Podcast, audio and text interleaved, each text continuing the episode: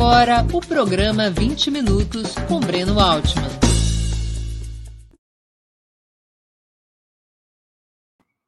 Bom dia. Hoje é 21 de setembro de 2021. Está, estamos iniciando mais uma edição do programa 20 Minutos Análise. Nosso tema: Bolsonaro prepara um alto golpe? O risco de um golpe contra o que resta da ordem democrática, incluindo uma virada de mesa no processo eleitoral, é a pedra de toque no raciocínio de muitos setores, de muitos analistas. Não se trataria, segundo esses setores analistas, apenas de combater o autoritarismo, o desastre sanitário e a ruína socioeconômica provocada por Bolsonaro, mas de bloquear a possível ameaça de uma mudança abrupta de regime político antes mesmo das eleições marcadas para 2022, através de um eventual autogolpe com apoio das Forças Armadas. Diante desse perigo, qualquer aliança seria justificável. Por exemplo, uma aliança incluindo os partidos que comandaram o golpe de 2016 contra o governo Dilma Rousseff.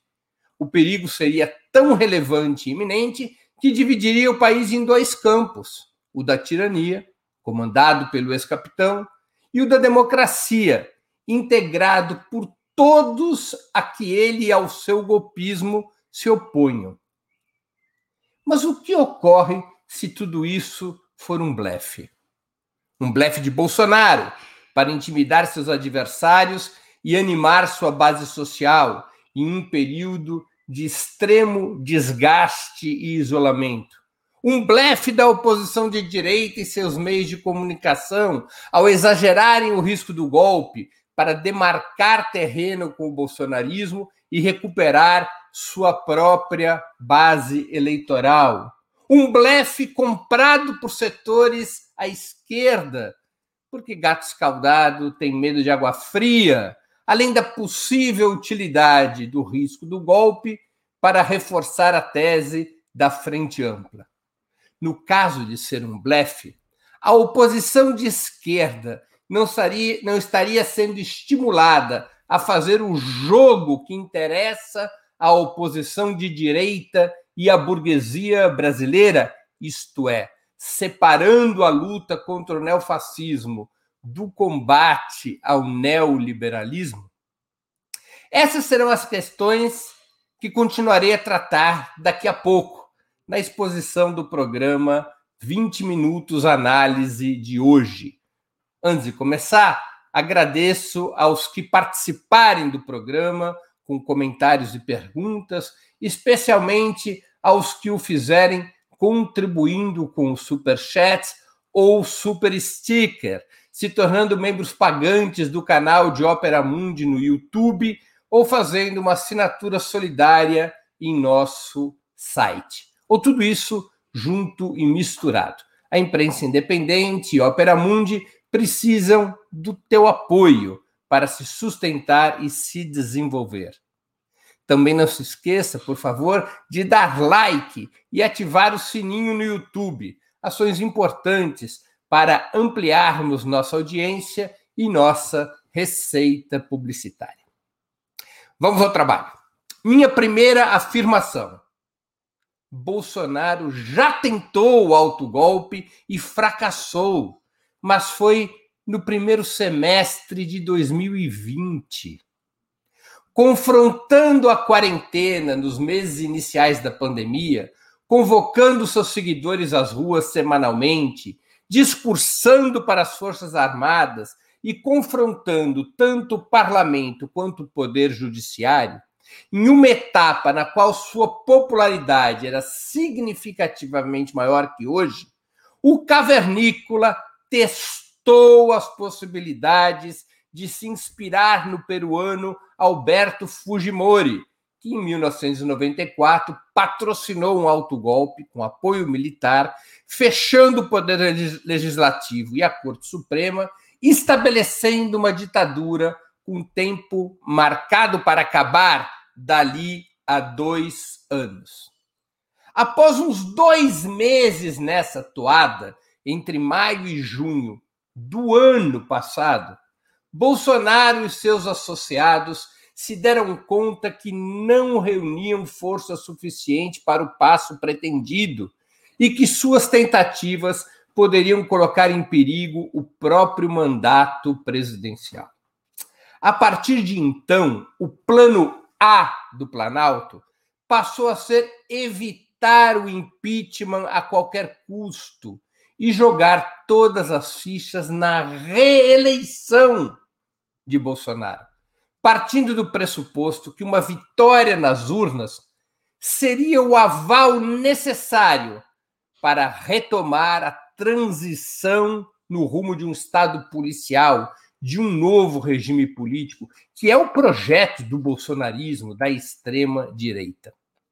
Essa análise, repito, feita no final do primeiro semestre de 2020, levou o Bolsonaro a reformar seu governo, a estabelecer uma sólida aliança parlamentar com o chamado Centrão, composto pela direita fisiológica, e a adotar uma tática pêndulo.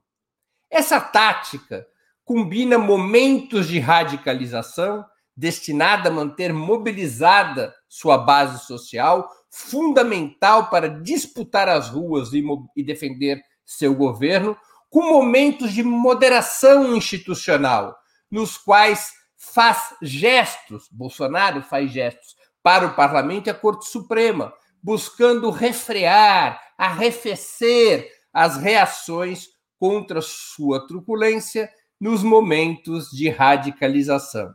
Bolsonaro atua com um pé nas ruas e, nesse momento, radicaliza seu discurso, e outro pé nas instituições e, nesse momento, modera seu discurso. Isso é o que eu estou chamando de tática pêndulo. Como um lutador de boxe acuado no canto do ringue, e Bolsonaro está acuado no canto do ringue, ele se move, ele move seu tronco à direita e à esquerda, buscando escapar dos ataques desferidos e dar a impressão para o adversário e para a torcida que segue em plenas condições de combate, ganhando tempo para se recuperar e tentar escapar do cerco a que está submetido no ringue da vida política nacional. Ao longo dos meses, o ex-capitão e sua trupe foram também se dando conta da utilidade de um instrumento clássico do fascismo, o blefe da violência. O discurso golpista, a exibição de musculatura, a criação de um clima de enfrentamento são fatores, entre outros, que além de motivar os seguidores do neofascismo à brasileira, intimidam quem lhes faz oposição, propagam o medo, forçam recuos. Vocês estão lembrados do que ocorreu no dia 7 de setembro, quando várias lideranças e ativistas desesperadamente atuaram para cancelar ou adiar o grito dos excluídos e as manifestações fora Bolsonaro marcadas para, para aquela data, alegando o risco de confronto e violência? Pois é, é para isso que serve esse instrumento do fascismo, o blefe da violência, para intimidar e provocar recuos. Mas o blefe não se presta apenas a isso, a atemorizar as fileiras oposicionistas. Também tem outro propósito: mudar a pauta. O que era discutido antes de 7 de setembro? A CPI da pandemia, a corrupção na compra de remédios e vacinas, as tramóias do clã Bolsonaro, temas que estavam dilacerando e continuam a dilacerar a popularidade do presidente. Com a convocação da mobilização bolsonaristas, bolsonarista nos termos golpistas em que se deu, a pauta girou para o choque entre instituições e a defesa abstrata da democracia, temas bastante menos desagregadores para o neofascismo. Bolsonaro, de fato, jogou muitas fichas no 7 de setembro. Sabia que não podia fracassar. E almejava em seus delírios mais febris, colocar milhões nas ruas, de tal sorte que o alto golpe, ainda que fosse como plano B, pudesse funcionar como ferramenta de chantagem e acumulação de forças. Não aconteceu nem uma coisa nem outra. Seus delírios foram frustrados, mas tampouco as manifestações fracassaram. Bolsonaro demonstrou ter força suficiente para continuar no jogo, inibir alguns setores burgueses que começavam a flertar com impeachment e criar confusão entre as correntes oposicionistas. No dia seguinte, ao 7 de setembro, moveu o pêndulo no sentido oposto, como já tinha feito tantas outras vezes, com a tal carta escrita por Michel Temer, dizendo que o que ele havia dito nos atos do dia 7 de setembro não era para ser levado ao pé da letra. Terá sido apenas ele a recuar ou também fatias ponderáveis da oposição de direita que adiar, ou também recuaram eh, eh, fatias ponderáveis da oposição de direita que adiaram qualquer discussão sobre impeachment, particularmente depois do retumbante fracasso dos atos convocados pelo MBL no dia 12 de setembro. Embora frações da direita tradicional e da burguesia saibam que, que a terceira via somente terá viabilidade com a queda de Bolsonaro, a vergonha passada no dia 12 de setembro demonstra que a crise do bolsonarismo e um eventual afastamento do presidente poderiam beneficiar diretamente a oposição de esquerda, mantendo o país na mesma polarização existente desde março entre Bolsonaro e Lula, mas com a gangorra se movimentando ainda mais em favor da esquerda. Não é à toa, por exemplo, que o manifesto de João Dória para as prévias tucanas tem como eixo o antipetismo e não a oposição ao governo Bolsonaro. Editoriais dos jornalões vão no mesmo sentido, como se parte da burguesia estivesse se dando conta que não há chances de disputar contra a esquerda o antibolsonarismo e que a melhor tática seria disputar contra Bolsonaro o antipetismo. Isso não impede os meios de comunicação e políticos da direita tradicional, além de seus intelectuais, de comprarem e exagerarem o risco do autogolpe. Essa operação tem serventia. É fundamental para reduzir danos de uma oposição de direita que sempre apoiou a política econômica de Bolsonaro e que tem um passado que a condena, diretamente associado à destruição do país nos últimos cinco anos, desde o governo usurpador de Michel Temer. Quanto mais alarmante a ameaça de golpe, mais forte a tendência. Vamos deixar o passado no passado e vamos antes defender a democracia, depois discutimos o resto. Essa tendência é muito importante para a oposição de direita tentar recuperar alguma credibilidade e impedir que a oposição de esquerda ganhe excessiva vantagem, podendo até mesmo eleger Lula no primeiro turno. De quebra, essa magnificação do risco golpista torna nebulosa a leitura do que ocorre no país, tentando dividi-lo em dois campos, como eu já disse, o da tirania e o da democracia, ao contrário dos três blocos que efetivamente lutam pelo poder: o liberal fascismo, encarnado por Bolsonaro, a oposição de esquerda, liderada por Lula e pelo PT, e a oposição de direita, que conta com a colaboração de uma costela da centro-esquerda, representada por Ciro Gomes. Alguns setores de esquerda caem na ladainha de Pedro diante do lobo, como no conto infantil. Vocês devem conhecer a história e dela se lembrar. Pedro ia para a floresta e, para chamar atenção, ele dizia: Perigo, perigo, socorro, socorro, é o lobo. Toda a aldeia se mobilizava, chegava na floresta, não tinha lobo nenhum. E Pedro fez isso uma vez, Pedro fez isso duas vezes. Na terceira vez havia o lobo, mas a aldeia não se mobilizou e o lobo comeu Pedro. Mas aí já é outra história. Parte da esquerda cai nessa ladainha de Pedro diante do lobo, isso é o que importa. E se move conforme os blefes de Bolsonaro. O que levou algumas organizações e lideranças do campo popular, do campo de esquerda, a participarem do fracasso ocorrido no dia 12 de setembro, sob o comando do MBL, da oposição de direita e da dancinha ridícula de João Dória.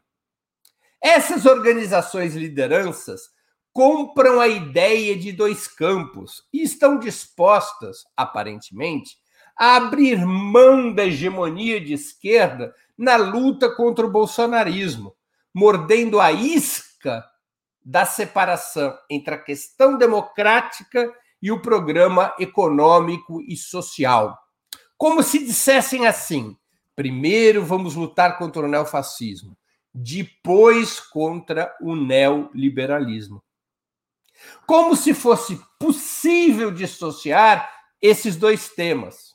Razão tem o ex-presidente Lula, quando em entrevista recente à Rádio Sagres de Goiás, perguntou para que servia a Frente Ampla, avisando que somente faria algum sentido se fosse para afastar Bolsonaro e substituir o modelo econômico que ele representa.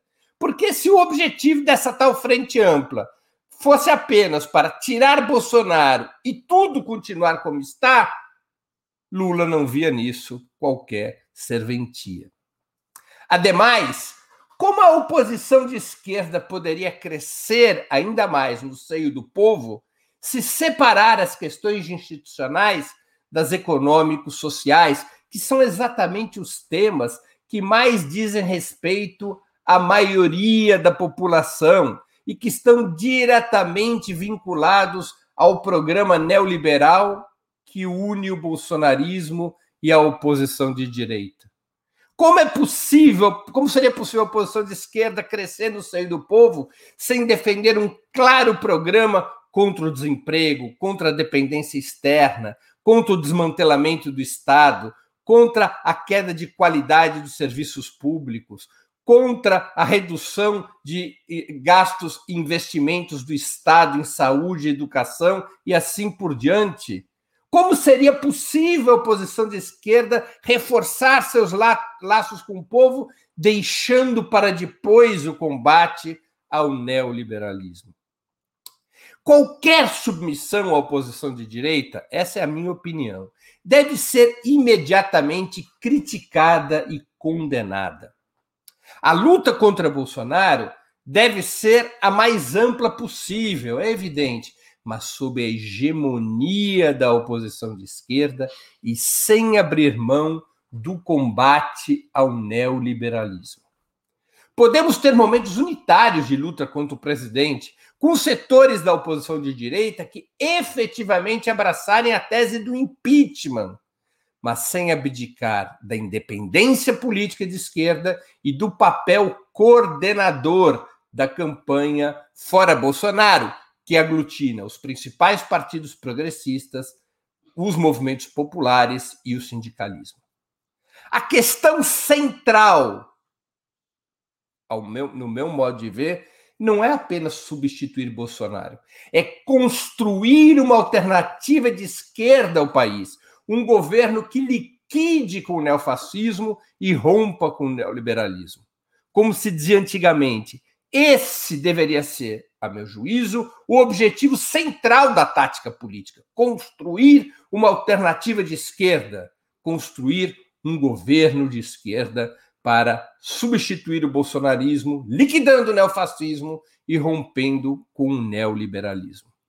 A luta pela derrubada do governo Bolsonaro por seus crimes de lesa humanidade e lesa pátria faz parte desta construção de uma alternativa de esquerda. Quanto mais cedo o país se livrar desse governo da morte, melhor. sempre dentro da perspectiva de substituí-lo por um governo que abra um novo caminho de desenvolvimento para a nação.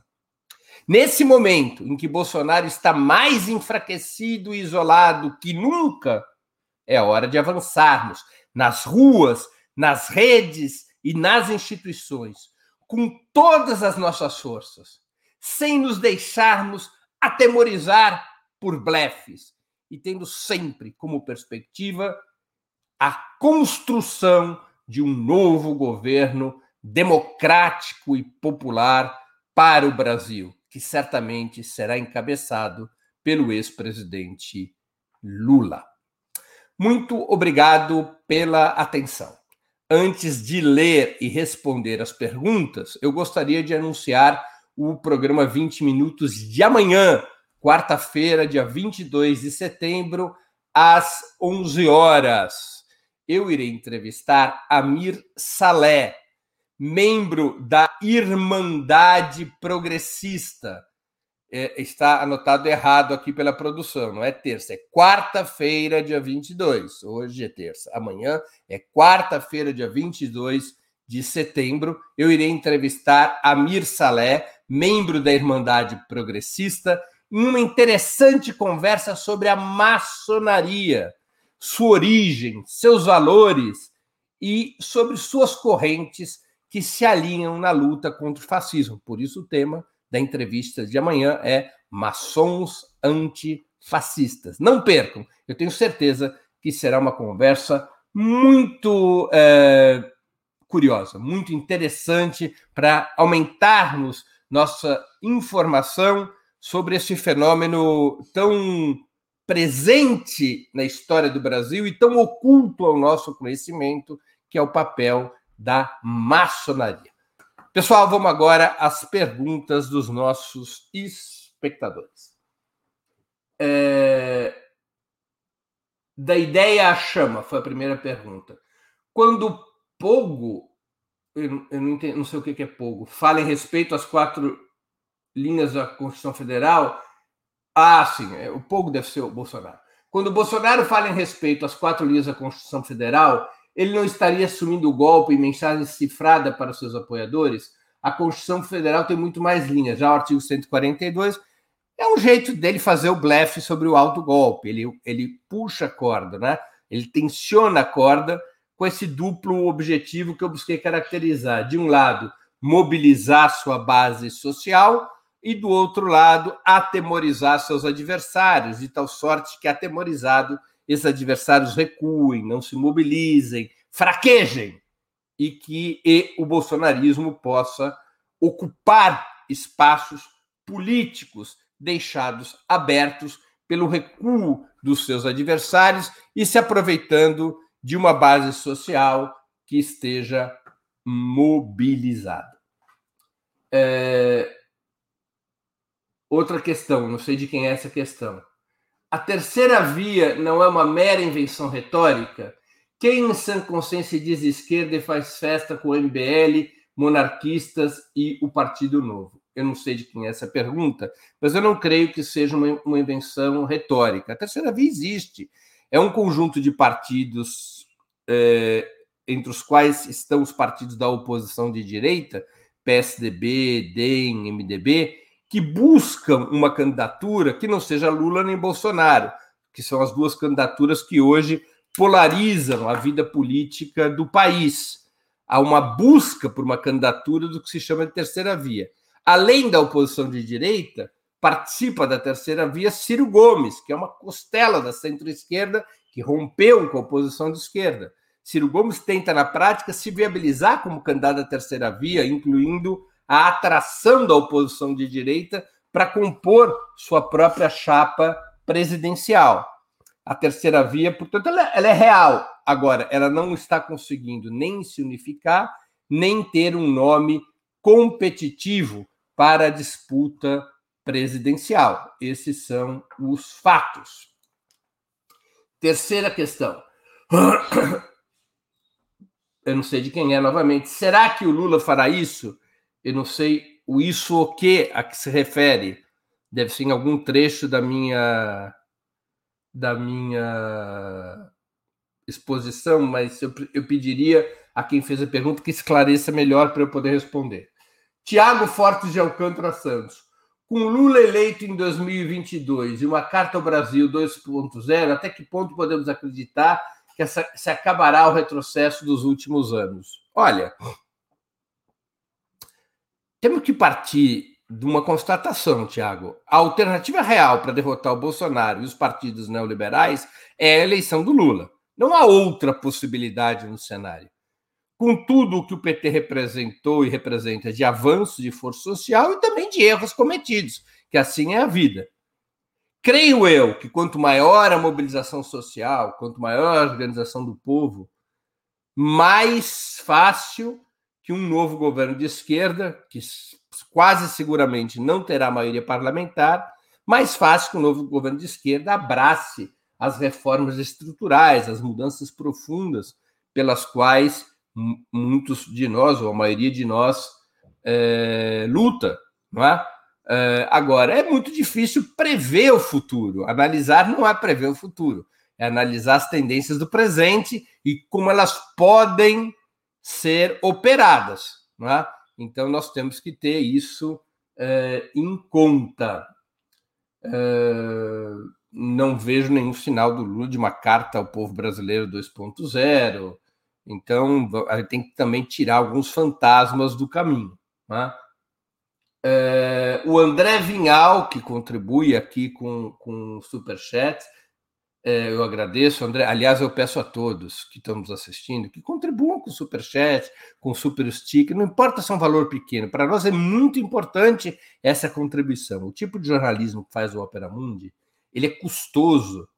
Nós nunca cobraremos nem pelos acessos aos nossos artigos, nem cobra cobraremos ingressos para os nossos programas, mas nós precisamos cada vez mais, especialmente nesse momento de luta contra o bolsonarismo, é, melhorar as condições de financiamento de projetos como o do Opera Mundi.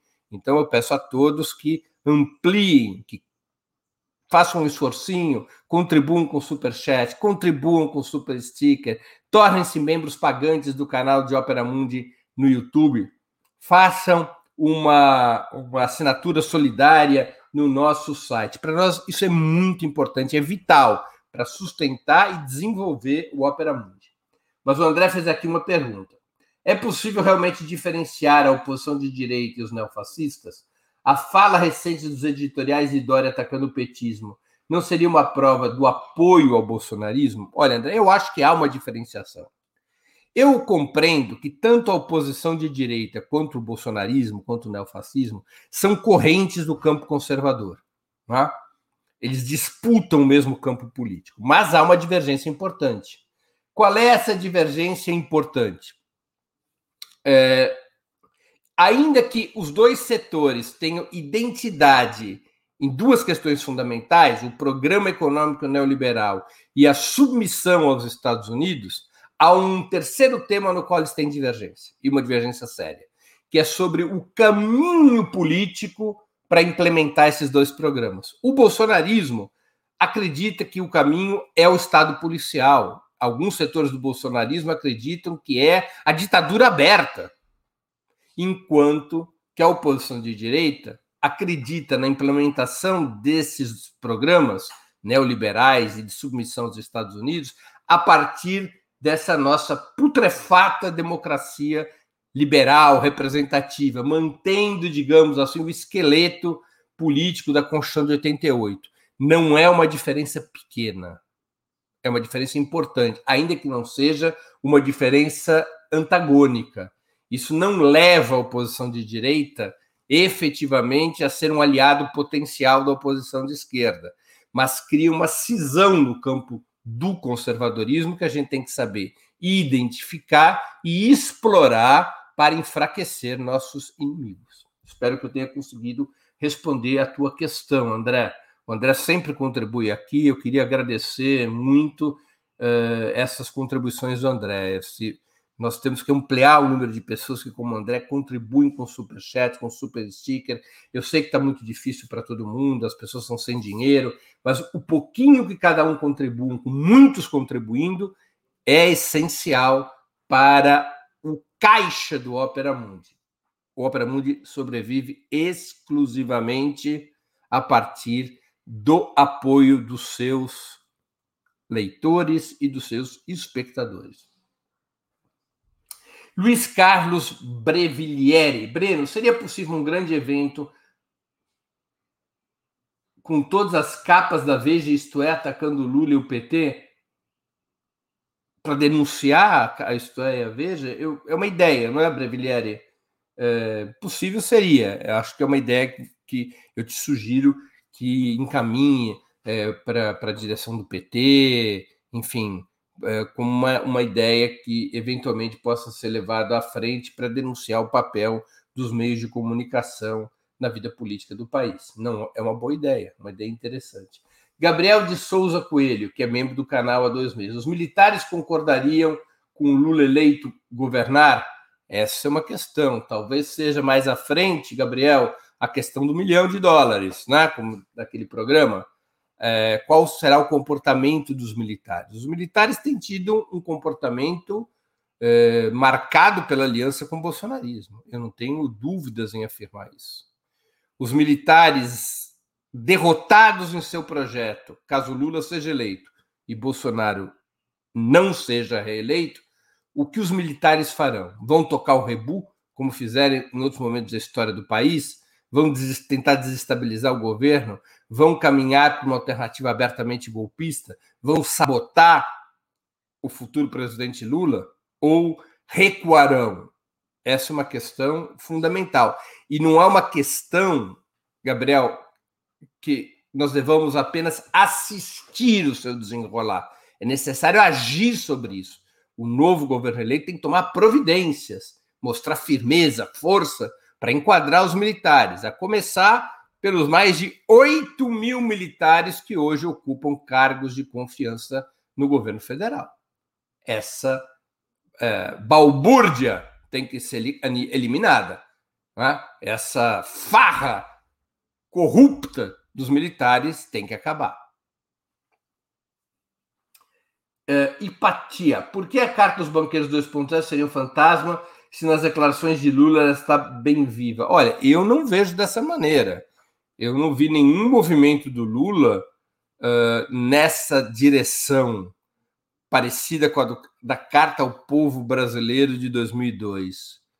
Uh, não há nada nas declarações dele em que ele aponte de que pretenda fazer um compromisso desse tipo. A gente não pode confundir o fato do Lula conversar com todos os tipos de atores políticos com uh, essa hipótese de que ele vai repetir os movimentos de 2002, né?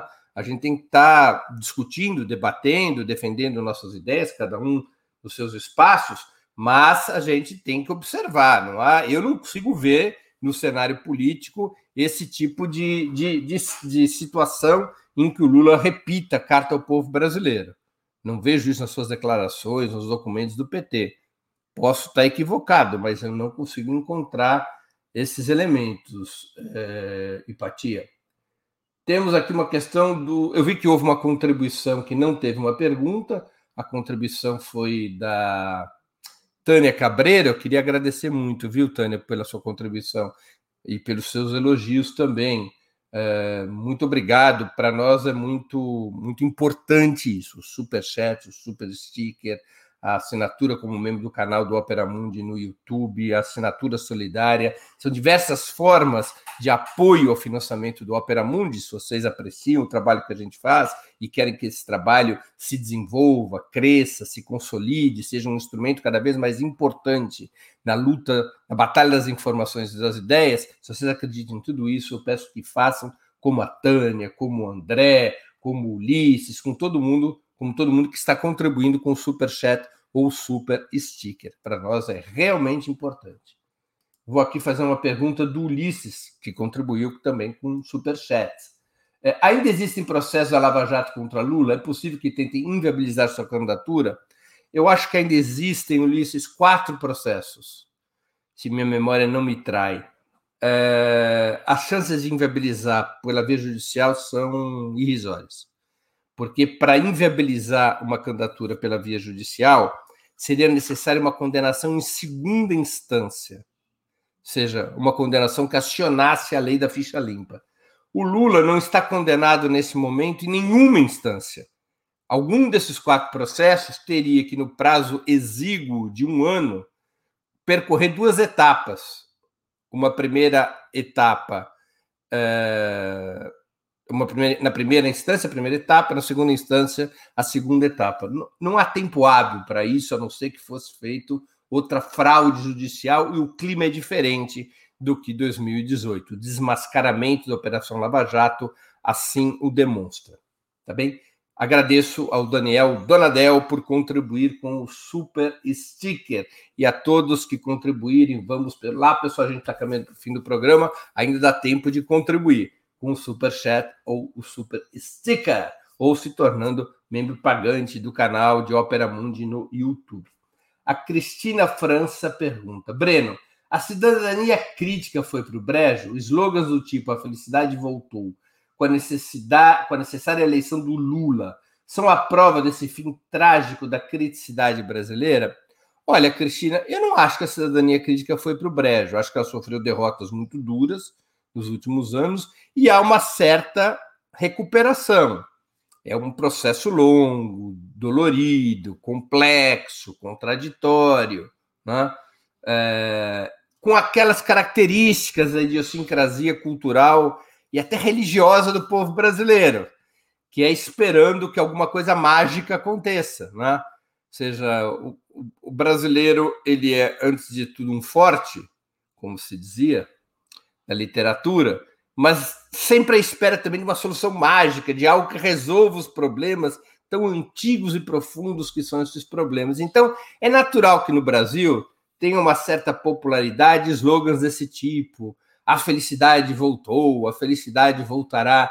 Esses slogans salvacionistas, né? como se num passe de mágica, sem luta popular, sem mobilização, sem educação política, sem organização, algo pudesse ser resolvido.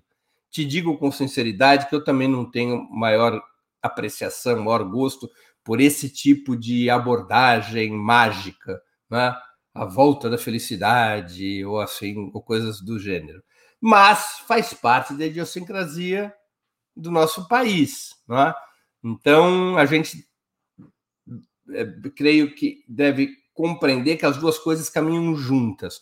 Uma recuperação da cidadania crítica na medida em que o povo vai se dando conta do, da situação que o país vive e de que é preciso encontrar os caminhos para superar essa situação, de um lado, e do outro lado, um certo otimismo popular que vai resvalando para consignas desse tipo, né? Consignas salvacionistas, de culto à personalidade, como se o Lula, presidente, num passe de mágica, sem uma mobilização popular extraordinária, pudesse resolver os grandes problemas do país. Faz parte das características messiânicas, das características salvacionistas da cultura brasileira, em certa medida herdadas dos portugueses. É? Quem que não conhece o fenômeno do sebastianismo, não é isso? É, bom, então aqui nós estamos com as perguntas concluídas. Eu vou, portanto, agradecer a todos que eh, apresentaram questões, especialmente a quem contribuiu com o Super Chat e o Super uh, Sticker, quem se tornou membro pagante do canal de Ópera Mundi no YouTube, ou quem fez uma assinatura solidária. Repito que para nós são contribuições decisivas. Não importa que você só possa contribuir com um pouquinho, esse pouquinho é muito bem-vindo para uh, melhorar as condições do nosso trabalho. Pessoal, eu vou me despedindo, relembrando que amanhã às 11 horas, quarta-feira, dia 22 de setembro, nós temos um encontro marcado na entrevista com Amir Salé, membro da Irmandade Progressista, o tema do programa Maçons Antifascistas. Você quer saber sobre a maçonaria, como ela surgiu, qual foi sua história, como ela, quais são seus debates internos, quais são os vínculos entre os maçons e os militares? esse é o momento, essa entrevista com Amir Saleh. Até amanhã, Obrigado pela audiência e um grande abraço. Para assistir novamente esse programa e a outras edições dos programas 20 Minutos, se inscreva no canal do Opera Mundi no YouTube. Curta e compartilhe nossos vídeos, deixe seus comentários. O jornalismo de Ópera Mundi é mantido com o seu apoio. Faça uma assinatura solidária em www.operamundi.com.br. Com um pequeno valor mensal, você nos ajuda no desenvolvimento de um jornalismo independente e de qualidade. Obrigado pela audiência e até a próxima.